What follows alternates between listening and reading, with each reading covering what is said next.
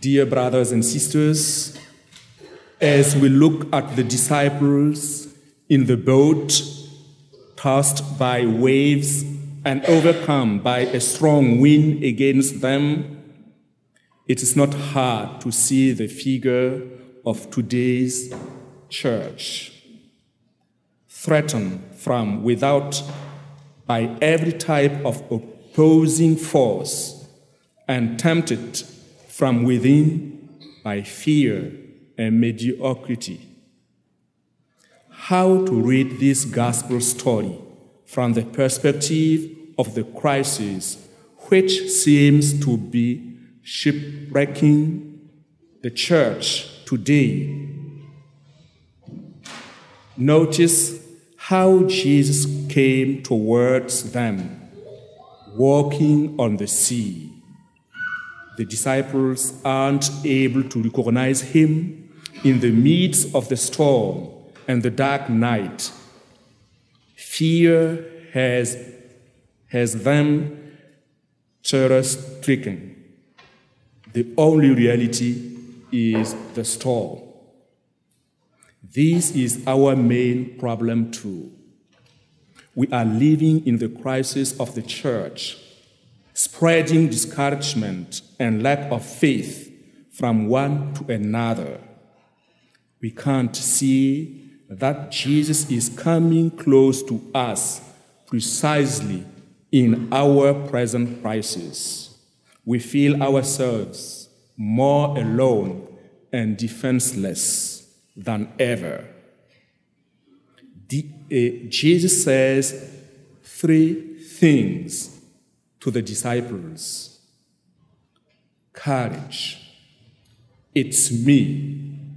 Don't be afraid. Don't be afraid. Only he can speak to them that way. But their ears only hear the pounding of the waves and the power of the wind. This too is our mistake. If we don't listen to Jesus' invitation to place our unconditional trust in him, to whom else can we go? Peter feels an inner impulse to jump from the boat and start walking towards Jesus across the water. That's how we need to learn to walk towards Jesus today in the midst of the crisis, supporting ourselves, not in power, prestige, and securities of the past, but in the desire to meet up with Jesus Christ in the midst of the darkness and uncertainties of our times. It is not easy, of course. We too can falter and sink like Peter, but like him, we too can experience that Jesus reaches out and saves us while telling us, "You have so little faith. Why do you doubt? Why do you doubt so much of the time? Why don't we learn anything at all anew from this crisis?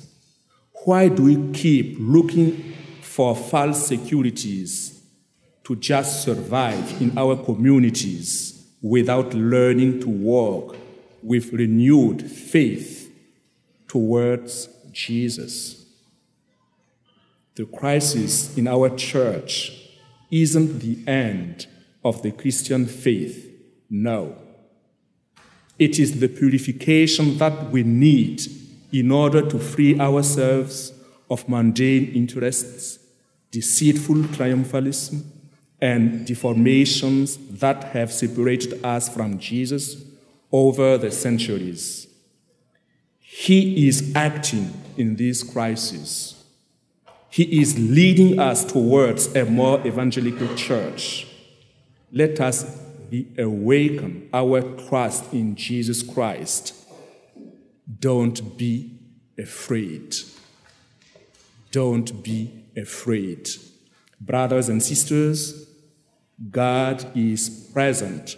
Whoever will least expect him, although it is a hidden, unseen presence, not always easy to discover. It takes faith nearer than the door.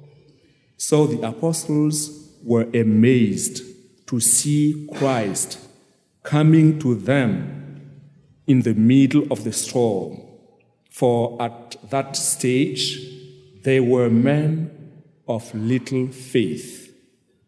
Elijah, that lonely refugee, faithful to his God despite cruel persecution of Zizabel, discovered the mysterious presence of God in the still, small voice of his own soul. Standing at the mouth of a cave on the slopes of the holy mountain, he got strength and comfort from the living God. Dear brothers and sisters, where God is, there is peace. But his presence is everywhere for those who learn to discern it.